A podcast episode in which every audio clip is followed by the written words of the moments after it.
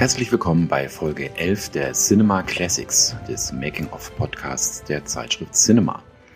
Mein Name ist Oliver Nölle und ich spreche heute mit meinem Kollegen Ralf Blau über die Entstehung von Der Exorzist aus dem Jahr 1973. Zunächst einmal Moin Ralf. Ja, hallo Olli. Ja, Der Exorzist war ja der erste Horrorfilm überhaupt, der für den Oscar nominiert wurde. Es folgte dann nur noch Get Out im Jahr 2017, wenn ich richtig informiert bin. Äh, die Entstehung ist sehr, sehr spannend, vor allem auch, weil der Regisseur William Friedkin ja wohl ein echter Choleriker war. Der Ralf weiß da mehr. Ähm, dieser Film hat irgendwas äh, in den Menschen ausgelöst und war unfassbar erfolgreich. Es waren 440 Millionen äh, Dollar Einnahmen 1973. Wenn man das also umrechnet, äh, wären das heute äh, inflationsbereinigt 2,7 Milliarden. Das ist eine wahnsinnige Zahl. Das war also im Bereich von Avatar äh, oder Avengers Endgame. Ähm, bevor wir loslegen, noch zwei Anmerkungen von uns in eigener Sache. Ähm, einmal sind wir sehr froh über die Rückmeldung, die wir bekommen ähm, über unsere E-Mail-Adresse podcast.cinema.de. Da werden unter anderem auch Wünsche genannt, äh, welche Filme wir denn mal besprechen sollen. Und wir werden tatsächlich mal wieder einen Wunsch erfüllen. Das nächste Mal knallt es richtig, da geht es dann um den Gladiator. Und zweitens, wer unsere Sachen mag, mag, es gibt auch noch drei weitere Cinema-Podcasts. Also die Kollegen sind genauso eifrig wie wir. Da gibt es einmal Cinema Shortcuts von Philipp Schulze. Ähm, in seinem letzten Podcast führt er ein Interview mit Gerd Nefzer, dem Effekte-Oscar-Gewinner. Ein super Typ. Ich habe ihn auch schon mal kennengelernt. Das ist sehr spannend. Dann gibt es das Musst du sehen von Lisa Schwarz und Janosch Läufen. Äh, da stellen sie beiden sich gegenseitig immer eine Hausaufgabe und sprechen dann über Filme und Serien und sind nicht immer einer Meinung, wenn ich das richtig verstanden habe. Und dann gibt's natürlich noch den Weekend-Streamer von Lennart Gotter. Das heißt, jeden Freitag, heute auch wieder, ähm, hört ihr das, was sozusagen am Wochenende zu hören ist. Da gibt's dann keine Langeweile. Genau wie mit der Exorzist. Ralf, fang doch mal an mit dem Inhalt. Ja, im Grunde kann man die Geschichte ja mit einem Wort zusammenfassen. Es geht um eine Teufelsaustreibung. Und äh, betroffen ist die zwölfjährige Regan, die zusammen mit ihrer Mutter äh, nach Washington DC gekommen ist, wo die Mutter, eine Schauspielerin, einen Film dreht. Und während dieser Dreharbeiten ähm, verändert sich Regan auffällig. Also sie wird immer aggressiver und ausfälliger und äh, berichtet, dass nachts ihr Bett plötzlich anfängt zu wackeln. Die Mutter sucht dann ärztlichen Beistand. Das Mädchen wird ausführlichst untersucht. Es gibt da eine wirklich sehr an die Nieren gehende ähm, Gehirnuntersuchung in dem Film, die wirklich im Detail gezeigt wird und ähm, William Friedkin im Audiokommentar zu der DVD erzählt, die auch wohl relativ äh, originalgetreu ist. Also diese Untersuchungen fanden damals tatsächlich so statt. Ähm, die Ärzte finden allerdings nichts. Trotz äh, aufwendiger Untersuchungen stellen sie fest, das Gehirn des Mädchens ist vollkommen gesund und ähm, verschreiben ihr dann erstmal Ritalin, ähm, ein Medikament, das damals noch ziemlich neu auf dem Markt war, inzwischen sehr berüchtigt, äh, was äh, ja sehr oft verhaltensauffälligen Kindern ähm, verschrieben wird, um sie so ein bisschen ruhig zu stellen. Ähm, alles hilft nichts, das Mädchen verändert sich immer mehr und die Mutter ist irgendwann so verzweifelt, dass sie die Hilfe von einem Priester sucht. Und der stellt dann tatsächlich fest, nach anfänglichen Zweifeln, dass das Mädchen wohl von einem Dämon besessen ist. Regan verändert sich äh, extrem. Sie verwandelt sich in ein wahres Monstrum, spuckt grünen Schleim, brüllt Obszönitäten, masturbiert mit einem Kruzifix. Und äh, es kommt ein zweiter Priester dazu, den Max von Sydow spielt, und äh, es beginnt eben dieser Teufelsexorzismus äh, der beiden Geistlichen. Der Film spart nicht mit Schockszenen, also ich habe sie schon beschrieben, eben diese Obszönitäten, die Masturbationsszene, dieser grüne Schleim. Ähm, es gibt richtig, richtig heftige Horrormomente in diesem Film. Ähm, und das war damals ein irrsinniger Aufreger. Viele Zuschauer sind tatsächlich im Kino ohnmächtig geworden, haben sich übergeben, mussten das Kino verlassen. Und ich selber erinnere mich noch, ich war damals zwölf Jahre alt, als der Film ins Kino kam dass ähm, vor dem Kinosaal tatsächlich jeden Tag ein Krankenwagen stand und die Zeitungen auch ständig berichteten über Zuschauer, die nach oder während der Vorstellung dort behandelt werden mussten. Ja, ja, da ging es hoch her äh, vor den Kinos und in den Kinos. Und das Ganze hatte tatsächlich einen echten, wenn man davon sprechen kann, echten Fall äh, als Grundlage. Der Autor William Peter Blatty ähm, stieß darauf, das ist ein Fall aus dem Jahr 1949 in den USA. Ähm, wie dieser 13-, 14-jährige Junge genau hieß, glaube ich, wurde bis zum letzten Jahr, war bis zum letzten Jahr unbekannt. Es gab immer ein Pseudonym, Robbie Mannheim zum Beispiel. Und dort sollen tatsächlich zwei Jesuitenpater sechs Wochen lang äh, damit beschäftigt gewesen sein, äh, eine Teufelsaustreibung an dem Kleinen äh, zu vollbringen. Er hat es überlebt, offensichtlich, ähm, hat sich dann mit diesem Fall äh, weiterhin auch nicht mehr beschäftigt, der Kleine, auch als er ähm, erwachsen wurde, auch als dann der Film rauskam äh, im Erwachsenenalter, ähm, hat er sich nicht geoutet und gesagt, hier, ich war das eigentlich. Ähm, und ist, glaube ich, 2020 dann gestorben. Ähm, und wie gesagt, der William Peter Blatty hat dann ein Buch draus gemacht. Da gibt es auch eine ganz schöne Anekdote, weil äh, im Jahr 1950 nahm er nämlich teil an einer TV-Show von Groucho Marx und hatte dort 10.000 Dollar gewonnen. Und Groucho Marx fragte ihn, na mein Kleiner, was machst du denn jetzt mit dem Geld? Und er hat tatsächlich gesagt, ich mache jetzt Urlaub und versuche ein Buch zu schreiben. Und das war sozusagen der Start der äh, literarischen Karriere von William Peter Blatty. Und deshalb, wer ganz genau aufpasst, taucht Groucho Marx ganz am Ende des Films Der Exorzist auf. Nicht äh, persönlich, aber es wird über ihn gesprochen. Ähm, äh, William Peter Blatty wollte aus diesem Fall eigentlich ein True Crime Buch machen, musste dann aber feststellen, dass äh, er sozusagen sehr, sehr wenig Fakten äh, bekommen konnte. Es gab also zu dem Zeitpunkt auch erst drei oder vier echte Fälle an äh, vom Vatikan äh, sozusagen beglaubigten Teufelsaustreibung und deshalb, deshalb hat dann äh, William Peter Blatty gesagt, ich schreibe das Ganze als Roman, der dann noch wesentlich heftiger ist äh, oder war, als äh, man es im Film umsetzen konnte. Ralf, du hast schon die Masturbationsszene angesprochen, also im Buch ist das noch wirklich heftig, äh, weil sich da die kleine ähm, sogar die Nase dabei bricht und auch einen wirklichen Orgasmus hat. Das konnte man in dem Film dann nicht zeigen. Ähm, äh, Wahnsinn fand ich, aber naja, durfte man nicht zeigen. Ähm, und dann war es so, dass William Peter Blatty äh, ein Regisseur sich aussucht, ein, ein, ein Drehbuch schreiben wollte, auch für das Buch, damit es verfilmt wird, und sich einen Regisseur äh, aussuchte. Und das war, Ralf, wenn du recht hast, nicht William Friedkin. Nee, er hat wohl in den 50er Jahren schon mal mit Black Edwards Kontakt gehabt. Das dauerte dann aber so lange, bis äh, er vorankam, dass das dann im Sande verlief. Und äh, ich glaube, das Studio Warner Brothers äh, hatte Mike Nichols, den Regisseur der Reifeprüfung, im Auge. Doch der hat dann wortwörtlich gesagt, er hätte keine Lust, sich äh, seine Karriere von der schauspielerischen Leistung einer Zwölfjährigen zerstören zu lassen oder sich davon abhängig zu machen. Man hat dann Arthur Penn gefragt, er hatte kein Interesse. John Borman hat es abgelehnt, weil er gesagt hat, äh, in diesem Buch geht es ja nur darum, ein Kind zu quälen und da hätte er keine Lust zu. Ähm, Blatty selber hat tatsächlich Peter Bogdanovich, der damals mit äh, die letzte Vorstellung für Aufregung gesorgt hat und einer der führenden New Hollywood-Regisseure der frühen 70er war, den wollte er gerne für sich gewinnen, hat ihm dann einen Brief geschrieben und hat ihn versucht, so ein bisschen äh, subtil unter Druck zu setzen, indem er ihm geschrieben hat, wenn Sie den Film nicht machen, wird ihn niemand machen. Aber Bogdanovich hatte definitiv kein Interesse. Und dann hat sich äh, Blatty erinnert an eine frühere Begegnung mit William Friedkin. Da hat ähm, Blatty ein TV-Drehbuch, glaube ich, geschrieben, in das Friedkin involviert war. Und äh, Friedkin war völlig fassungslos, hat gesagt, so einen Mist hätte er in seinem Leben noch nicht gelesen. Ähm, das fand ähm, er natürlich nicht so toll, hat sich dann aber erinnert, gesagt, das ist so ein Kotzbrocken, der lässt sich nicht sagen, der nimmt kein Blatt vor den Mund, der Typ hat wirklich Mut. Er hat ihn dann angeschrieben und wieder diesen Satz formuliert, wenn Sie den Film nicht machen, wird ihn niemand machen. Und Friedkin ist tatsächlich angesprungen. Und ähm, ein Grund, warum er sich für diesen Stoff interessiert hat, ähm, der ja damals als Roman schon ein Bestseller war, war, dass er definitiv versuchen wollte, einen besseren Film oder einen erfolgreicheren Film zu machen als Francis Ford Coppola, der gerade mit der Pate für viel Aufsehen gesorgt hat. Das war im Grunde zwischen diesen New Hollywood-Regisseuren immer so ein gewisser Wettbewerb, wer gerade die Nase vorn hat.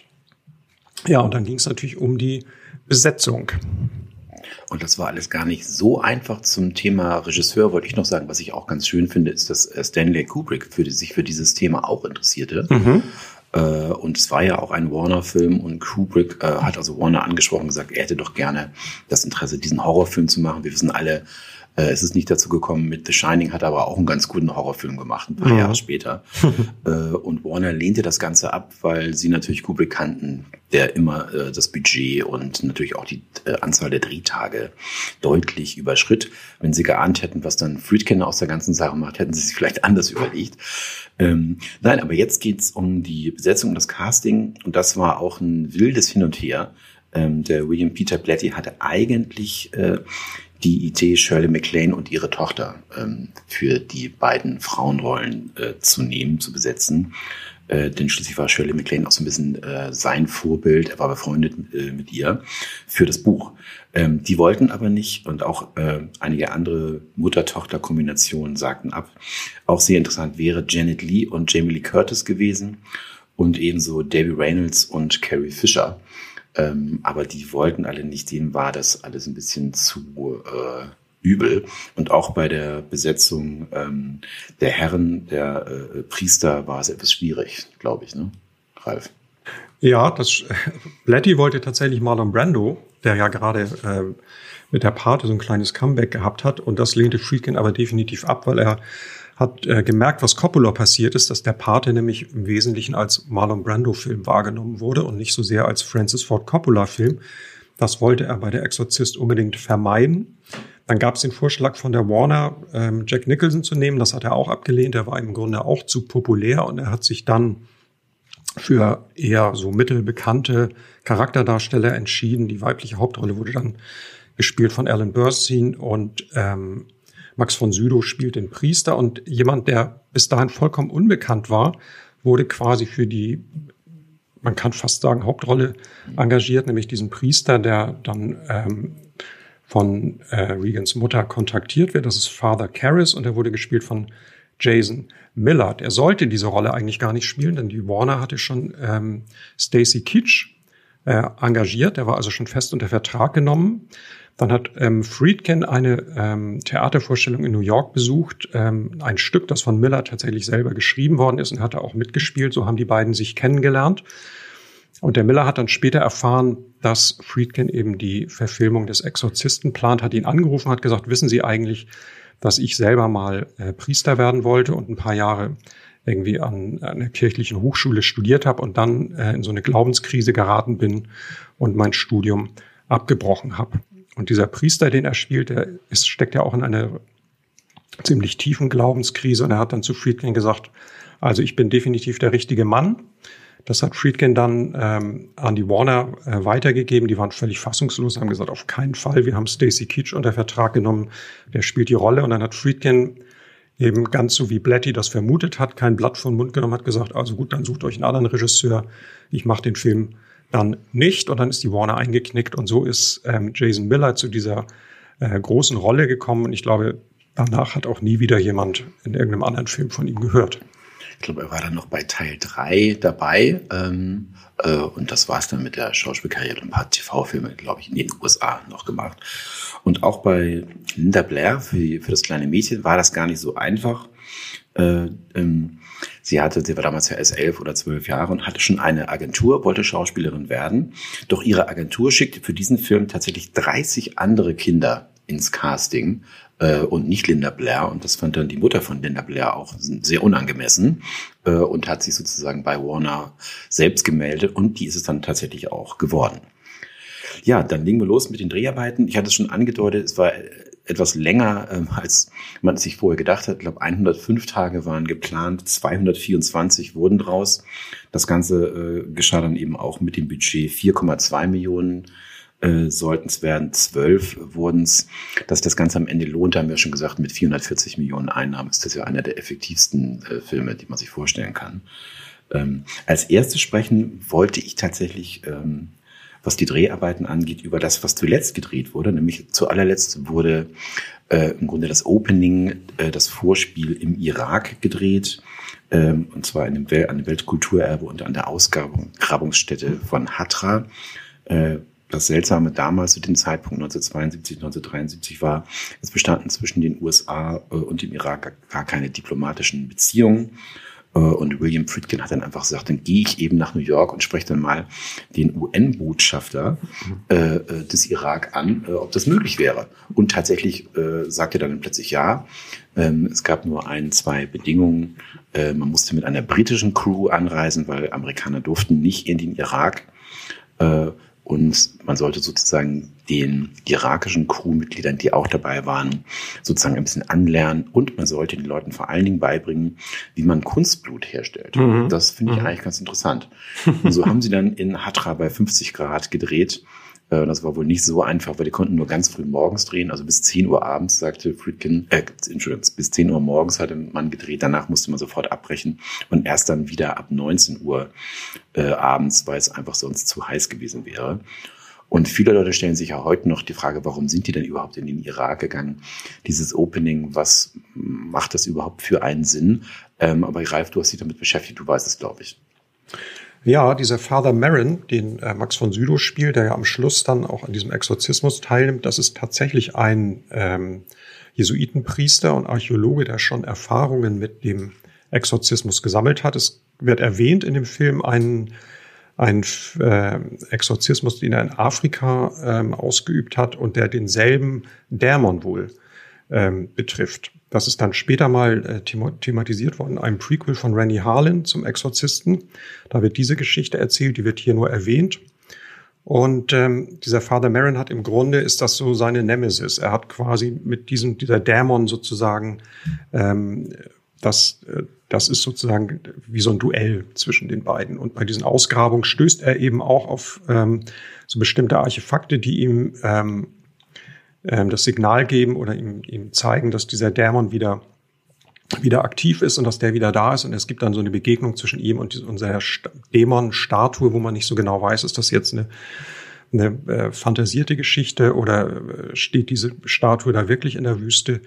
Ähm, und das ist quasi wie so eine Vorahnung, dass er weiß, er wird irgendwann ähm, wieder mit diesem Dämon zu tun bekommen. Und es gibt ja dann später im Film die Szene, wo sie ihn quasi dann zu Hilfe rufen und ihm ein Telegramm schicken und man sieht dann, wie ihm dieses Telegramm überreicht wird und er liest dieses Telegramm gar nicht, weil er im Grunde sofort weiß, was da drin steht. Hm. Und ich habe mal genau hingeschaut, er ist eine Stunde und 40 Minuten nicht zu sehen, Max von Südow. Ähm, genau, vom Anfang erst bis in der letzten halbe Stunde dabei. Äh, und das ist mhm. schon erstaunlich, denn er war ja im Plakat als erster genannt als Hauptdarsteller und man muss sozusagen 100 Minuten drauf warten, äh, bis der Hauptdarsteller wieder auftaucht. Ansonsten wurden die Außenaufnahmen in Georgetown, also im Stadtteil von äh, Washington, äh, gedreht. Die Treppe ist ja sozusagen ein bisschen Kult geworden. Äh, dort besuchen Leute heute immer noch äh, den Ort, wo dann äh, die von der kleinen Reagan oder den Dämon umgebrachten und aus dem Fenster geschmissenen Menschen äh, landeten. Ähm, und auch gedreht wurde äh, an dem Jesuitenkolleg. Äh, und dort ähm, hatte nämlich der Autor Bletty tatsächlich sein Studium begonnen. Die Innenaufnahmen wiederum fanden in New York statt. Äh, da wurde eine dreistöckige Wohnung aufgebaut. Äh, und was ich gelesen habe, die ist auch einmal abgebrannt. Auch ein Grund, äh, warum es so lange gedauert hat mit den Dreharbeiten. Mhm. Ein anderer Grund war, dass zum Entsetzen aller eigentlich William Friedkin unfassbar langsam gearbeitet hat und unglaublich akribisch war. Er hat Szenen unendlich oft wiederholen lassen und es gibt zum Beispiel relativ am Anfang eine Szene, wo äh, die spielt in der Küche äh, von der Familie und da steht die Haushälterin am Herd und brät gerade Bacon und Eier. Und er hat Friedkin moniert, dass dieser Schinkenspeck, der da auf dem Herd lag, dass der sich so zusammengekräuselt hat. Und das fand er nicht in Ordnung. Dann hat er einen Mitarbeiter losgeschickt, der sollte dann ähm, in New York, wo die Szene gedreht wurde, sollte er dann ähm, Bacon besorgen, der keine Konservierungsstoffe enthielt, weil das war wohl der Grund dafür, dass der sich dann so arg zusammengezogen hat. Das hat eine ganze Weile gedauert, das war damals gar nicht so einfach. dann wurde diese Szene halt nochmal gedreht.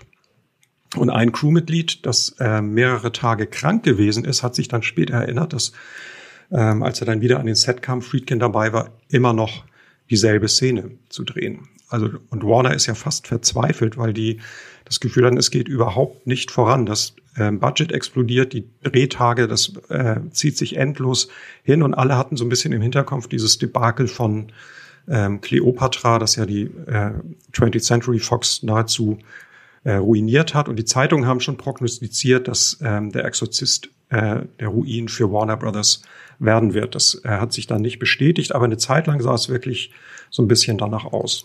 Hm. Ich glaube, inflationsbereinigt ist das sogar immer noch der erfolgreichste Film äh, von Warner aller Zeiten.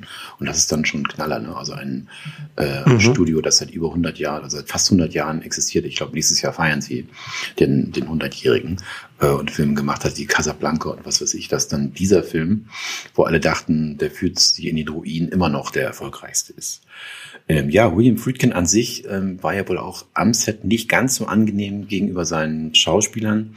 Ich habe gelesen, er soll aber einmal eine Pistole abgefeuert haben, damit sich Ellen Burstyn auch mal ordentlich erschreckt, äh, was, sie, was sie gar nicht lustig fand. Ähm, aber auch ansonsten hat sich die Frau Burstyn mal verletzt, ne, Ralf?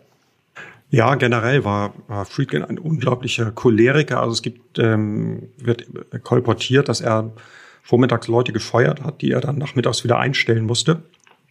Und er hat am, dauernd am Set rumgeschrien, war unzufrieden mit allem Möglichen.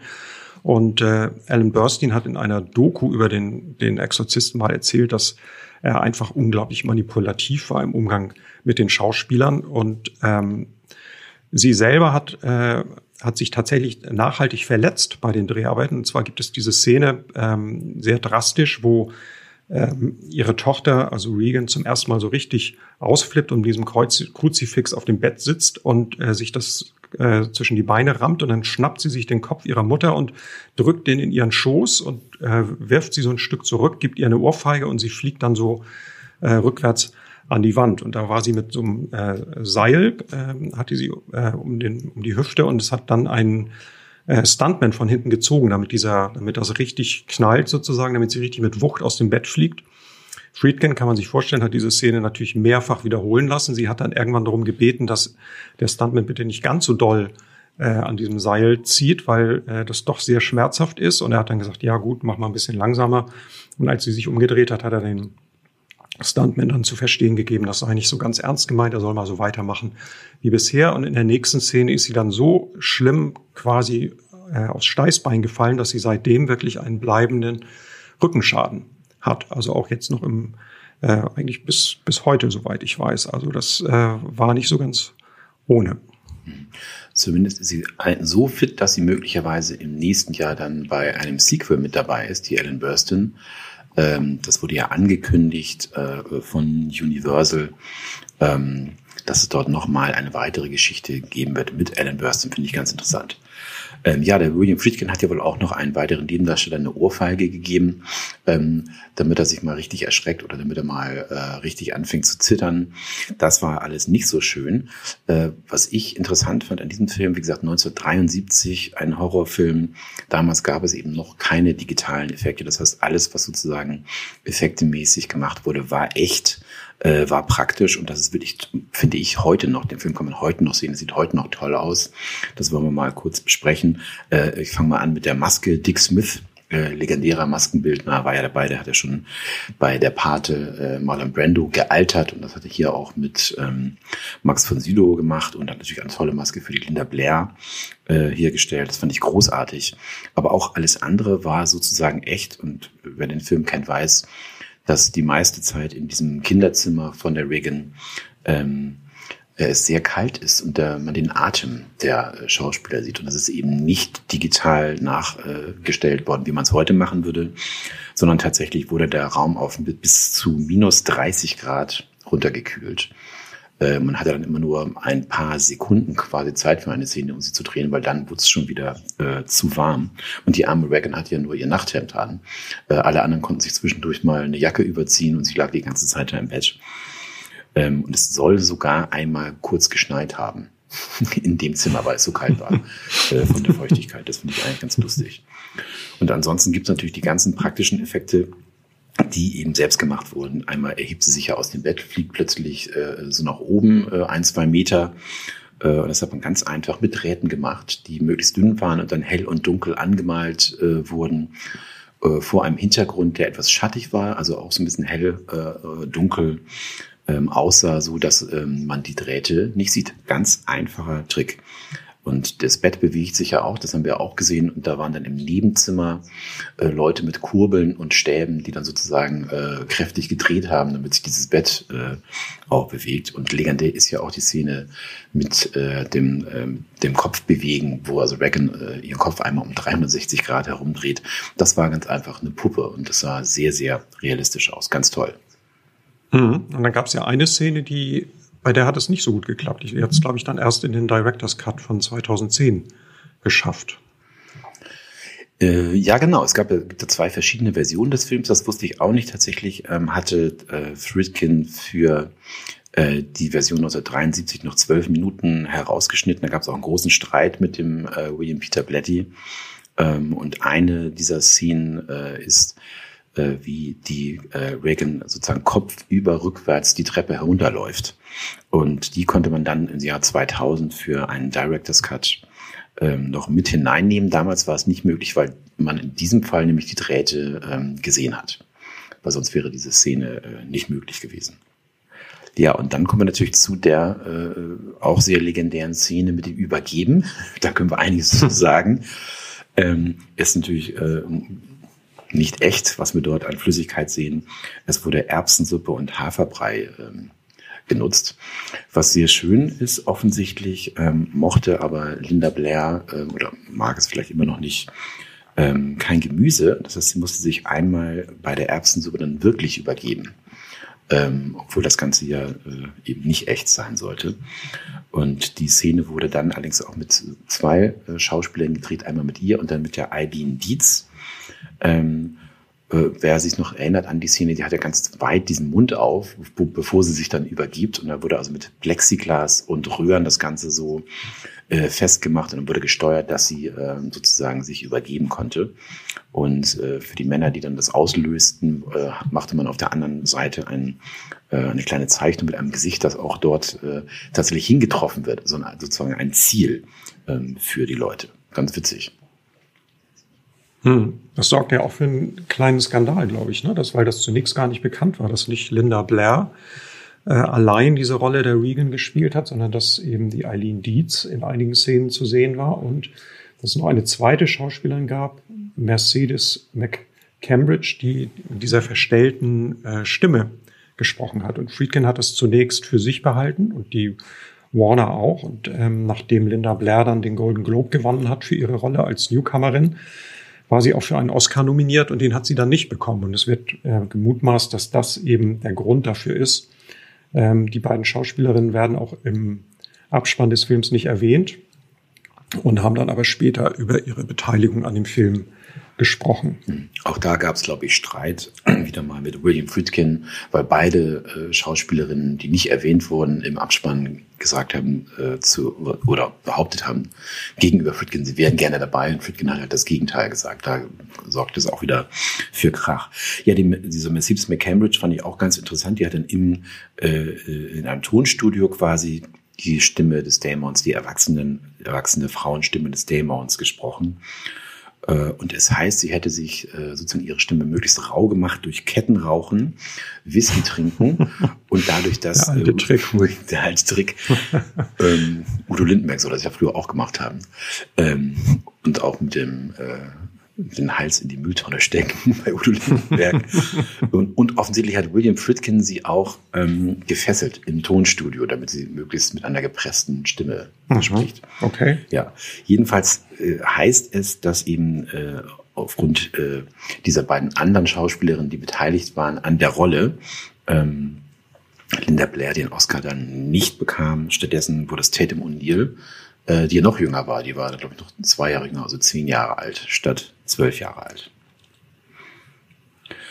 Und wir müssen auch sprechen natürlich dann in Nachbearbeitung über Sound und Musik. Und ich glaube, Musik, da hast du was. Ja, das war ganz skurril, weil eigentlich sollte Lalo Schifrin, einer der populärsten Soundtrack-Komponisten der 60er Jahre, bekannt vor allem für seine Musik zu Mission Impossible, zu der Fernsehserie. Das Motiv wurde ja dann später bei den Spielfilmen auch wieder aufgenommen. Ähm, der sollte die Musik schreiben, hat er auch gemacht. Und äh, Friedkin wurde dann eingeladen auf eine Soundbühne. Da war das ganze Orchester anwesend. Die haben dann den ganzen äh, Score für ihn durchgespielt. Dann ist Friedkin aufge aufgestanden, hat gesagt, dieses beschissene mexikanische Gedudel will er in seinem Film nicht haben. und ist rausgegangen und damit war die Sache gestorben. Ähm, der Soundtrack besteht jetzt aus einer Kombination von verschiedenen ähm, Komponisten. Jack Nitscher hat äh, die meiste Musik geschrieben. Es gibt auch so ein bisschen Motive von äh, Mike Oldfield und anderen. Ähm, aber das zeigt noch einmal sozusagen, wie ähm, unglaublich selbstherrlich Friedkin hier sozusagen agiert hat. Er hat ja auch dann, bevor der Film fertig war, endlos im Schneiderraum gesessen und hat dann äh, so, so Ticks gehabt, dass er so dem, dem Hausmeister des Tonstudios hat er dann fertig geschnittene Szenen vorgeführt und wenn der irgendwie das gut fand, dann hat Friedkin gesagt, okay, das ist, dann äh, stimmt das. Also er hat gar nicht sozusagen sich da mit dem Studio abgestimmt, sondern so eher so mit dem Mann von der Straße, der ihm sozusagen dann das Okay gab für die Art und Weise, wie er dann äh, den Film geschnitten hat. Ja, und das Sounddesign, da weißt du was, Olli. Ja, ich weiß nicht, ob sich da William Friedkin eingemischt hat. Jedenfalls äh, der Sound äh, bekam ja auch einen Oscar neben dem äh, Drehbuch. Äh, die anderen acht Nominierungen sozusagen gingen damals leer aus. Und die äh, Leute vom Sound haben sich da einiges einfallen lassen, äh, vor allen Dingen was die Geräusche ähm, des Geistes angeht. Sie haben also äh, Hunde aufgenommen, die sich bewegen oder Schweine, die auf dem Weg zum Schlachten waren äh, oder auch Frauen, die Krämpfe bekommen, habe ich mal gelesen. Also auch ganz interessant. Äh, und gefangene Bienen. Äh, und da hat man sogar ein bisschen mit ähm, experimentiert, dass man versucht diesen Ton etwas höher und etwas tiefer zu legen. Das heißt, man hat sozusagen über mehrere Oktaven äh, experimentiert mit diesem äh, gefangenen Bienenton. Ähm, ja, und damit sind wir sozusagen fertig mit dem Film. Ähm, und im Normalfall gäbe es dann ja ordentlich Previews und ein bisschen Pressearbeit, aber auch das wollte Friedkin nicht. Nee, das Studio glaube ich auch nicht. Die waren, glaube ich, sehr skeptisch, wie der Film von der Öffentlichkeit aufgenommen wird. Hintergrund war so ein bisschen, dass Friedkin ja äh, aus einer jüdischen Familie stammt und es hier ja eine wirklich erzkatholische Geschichte erzählt wird. Und sie haben einfach befürchtet, was ja dann auch passiert ist, dass er dafür auch stark angegriffen wird. Und Friedkin hat irgendwann gesagt, wenn wir für diesen Film Previews gemacht hätten, wäre er mit Sicherheit nie ins Kino gekommen. Ähm, die Mundpropaganda war aber trotzdem so enorm, ein, einfach auch durch diese ganzen Vorberichte, die es gegeben hat, dass die Leute dann, als der Film ins Kino kam, es waren tatsächlich wenige, es waren nur 30 Premierenkinos, was Friedkin sehr geärgert hat, weil er das Gefühl hatte, äh, der Film hätte viel breiter gestartet werden müssen. Wir haben ja in einem anderen Podcast schon mal darüber gesprochen, dass das früher so eine Strategie war, dass man erst in wenigen Premierenkinos gestartet ist und den Film dann über viele Monate in immer mehr Kinos äh, in Amerika sozusagen äh, ins Programm genommen hat. Ähm, hier waren es tatsächlich nur 30. Und ähm, es war aber so, dass die Leute in New York zum Beispiel äh, sich morgens um vier angestellt haben, um Karten für die Nachmittags- und Abendvorstellung zu bekommen. Und äh, ich glaube, das war der erste Blockbuster, wo die Leute wirklich um, wie man so schön sagt, sozusagen um die Häuserblöcke herum Schlange gestanden haben vor den Kinos. Hm. Es heißt ja auch, ähm, als dann Spielberg der weiße Hai drehte, ja, es hieß, guck dir mal diesen Film an und versuch diese Intensität herzubekommen. Also äh, der weiße Hai gilt ja immer so als erster Blockbuster. Ich glaube, äh, den Exorzisten kann man mit äh, sozusagen in diesen äh, mit dazufügen, äh, vielleicht ein Proto-Blockbuster oder sonst was, aber ähm, das Phänomen ist, glaube ich, dasselbe. Ja. ja, was wollte uns der Künstler damit sagen, Ralf? Wie interpretierst du den Film? Ja, ja, also es gab damals ja tatsächlich äh, Interpretationen und die, ähm, also ich glaube, man kann sagen, der Film thematisiert so ein bisschen den Albtraum weiblicher Pubertät. Also die weibliche Sexualität wird hier auf eine Weise dämonisiert, ähm, ähm ganz im Sinne sozusagen der katholischen Kirche. Und ähm, man kann das vielleicht so interpretieren, dass die Priester sozusagen durch diesen Exorzismus versuchen, sie sozusagen in einen Zustand präsexueller Unschuld zurückzuversetzen. Diesen Menstruationshorror, den gab es ja dann danach im Kino noch öfters. Also bekanntestes Beispiel ist, glaube ich, der Film Carrie von Brian De Palma. Und ähm, es gab aber auch konservative Stimmen, die so ein bisschen böswillig behauptet haben, dass ähm, die Regan ja ohne Vater aufwächst. Die Eltern haben sich getrennt, der Vater lebt in Europa und ähm, dass der Satan sozusagen jetzt in diesem Haus und in dieser Familie die Lehrstelle des abwesenden Vaters besetzt. Aber ich glaube, das ist ziemlicher Unfug. Generell finde ich die Frage interessant, was ist überhaupt mit Exorzismus? Ähm, ist das irgendwie, gibt es das? Gibt es diese, äh, gibt es Menschen, die vom Teufel besessen sind. Ähm, ich bin da sehr skeptisch, bin eigentlich ansonsten jemand, der gerne alles glaubt, was so aus spirituellen und esoterischen Richtungen kommt und habe auch lange gedacht, Exorzismus ist im Grunde äh, so eine Fehlinterpretation der katholischen Kirche von ähm, Psychosen.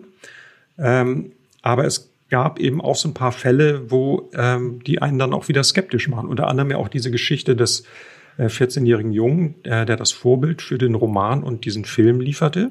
Da hat sich Friedkin ja nochmal mit der äh, Tante getroffen äh, vor den Dreharbeiten und die hat ihm tatsächlich ein paar Geschichten erzählt, die dann in den Film eingeflossen sind, die im Buch gar nicht vorkommen. Zum Beispiel dieses Verrücken der Möbel. Das gibt's im Buch gar nicht, aber das ist hier ja sehr deutlich. Spielberg hat das ja in Poltergeist dann später auch benutzt, dieses Motiv dieser Möbel, die sich von alleine ähm, bewegen. Und ähm, es gab ja immer wieder Erzählungen, die, die von ähnlichen Sachen berichten, auch diese ganzen spiritistischen Sitzungen, Kontakt mit Verstorbenen und so. Ähm, man neigt immer dazu, so ein bisschen zu sagen, alles Hokuspokus, aber ich bin mir da tatsächlich nicht so sicher. Wie siehst du das, Olli? Na, ich habe ja mal knallhart recherchiert, ob es wirklich, ob es wirklich Geister gibt. Ähm, vielleicht erinnern sich noch einige, äh, vor ein paar Jahren gab es den Film Conjuring. Äh, die Heimsuchung hat ja auch dann zwei äh, Sequels bekommen, auch von Warner ähm, mit äh, Patrick Wilson und äh, Vera Farmiga. Und das war so ein bisschen die Verfilmung von angeblich echten Fällen von zwei Dämonologen, Ed Lorraine und seine Frau. Ähm, und äh, tatsächlich habe ich damals zu diesem Film äh, ähm, mit seiner Frau, die damals noch lebte, sprechen können. Ähm, die Lorraine, äh, Lorraine Warren, genauso hießen sie Ed Warren und Lorraine Warren. Und äh, die wohnten in Connecticut, also etwas nördlich von New York und haben aus ihrem äh, Haus eine Art Museum gemacht mit vielen Artefakten von angeblich echten Fällen. Und äh, Conjuring ist ja auch eine Art ähm, Exorzismus durchgeführt. Und äh, man konnte die damals besuchen, durch dieses Museum gehen und mit denen sprechen. Ähm, und die Lorraine ist schon eine, oder war schon eine sehr, sehr interessante Frau. Die war damals schon, glaube ich, über 90. Ähm, und ähm, das Interessante war, dass man in diesem Museum angewiesen wurde, bloß nichts anzufassen, weil man dann sozusagen selbst von den äh, Dingen äh, besessen äh, werden würde. Und die haben auch doch ein Beispiel genannt. Ja, äh, hier hätte mal jemand tatsächlich eine unserer Sachen angefasst. Ich glaube, das war auch die Annabelle, die Puppe Annabelle aus dem Warner Horrorfilm, die ist auch da. Äh, die wurde auch eingeschlossen, weil alle mal die Annabelle anfassen wollten und eine sei auf dem Rückweg dann nach Europa tatsächlich mit dem Flugzeug abgestürzt. Das war natürlich sehr interessant und äh, ein Journalist lässt sich durch sowas natürlich nicht schocken. ähm, und dann habe ich tatsächlich eine dieser Artefakte, ähm, das war, ich weiß gar nicht mehr, was genau das war, so eine große mannshohe Puppe, äh, als mal gerade keiner hinschaute, tatsächlich angefasst und habe dann ähm, überlegt und äh, mich gefragt, ob ich dann auf dem Rückflug einen Tag später, ob mir dann irgendwas passieren würde. Es ist nicht passiert, trotz aller Drohungen. Äh, und insofern kann ich sagen, es gibt keine Geister oder die Geister haben es nicht für nötig befunden, ähm, sich mit mir zu beschäftigen. Aber das ist wahrscheinlich möglicherweise die Lösung. Friedkin selber war ja wohl auch sehr skeptisch, also hat, glaube ich, äh, gar nichts mit dem Thema am Hut gehabt, als er den Film gedreht hat, hat dann aber später tatsächlich einen ähm, Priester getroffen, der Exorzismen durchgeführt hat, einen ähm, Pater Amort oder Amorth heißt der. Und äh, den hat er interviewt und hat dann eine Doku über den gedreht. Der Film heißt The Devil and Father Amort äh, von 2017 lief beim Filmfestival in Venedig und ähm, das scheint ihn nachhaltig beeindruckt zu haben. Also er hat den äh, Priester auch gefragt, ob er dann selber mal vielleicht zugucken könnte, wenn so ein Exorzismus wieder ansteht und der Priester hat ihm hat dem zugestimmt. Und ich weiß nicht genau, wie die Geschichte ausging. Ich kenne diesen Film auch nicht, aber ich weiß, dass Friedkin selber sozusagen dieses Thema ähm, auch so ein bisschen nicht losgelassen hat. Und ähm, ja, eine andere lustige Episode, die mir jetzt gerade noch einfällt, ist, äh, Max von Südow war ja wirklich sehr überzeugter Atheist. Also der hatte mit Religion überhaupt nichts am Hut. Und es gibt ja diese Szene, wo die Megan, äh, die Regan dann äh, in der Luft schwebt und dann müssen sie immer wieder diesen Satz wiederholen. The power of Christ compels you, also die Kraft Jesu Christi bezwingt dich, die wird so mantraartig wiederholt. Und diese Szene mussten sie unfassbar oft wiederholen, weil Max von Südow einfach diesen Satz nicht über seine Lippen brachte. Er hat sich immer wieder verhaspelt. Und äh, das war sonst ein sehr souveräner ähm, Schauspieler, der überhaupt gar keine Textprobleme hatte, aber an der Stelle ähm, sozusagen beim Beschwören der Kraft Jesu Christi ging ihm als Atheisten wirklich, äh, da, da konnte er nicht, das konnte er anscheinend gar nicht richtig denken, geschweige denn irgendwie formulieren. Aber vielleicht war auch da, der, hatte auch da der Teufel seine Hand im Spiel, wer weiß.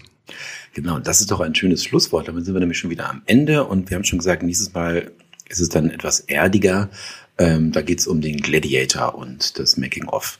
Und damit sagen wir beide Tschüss, bis zum nächsten Mal. Ja, tschüss, bis zum nächsten Mal.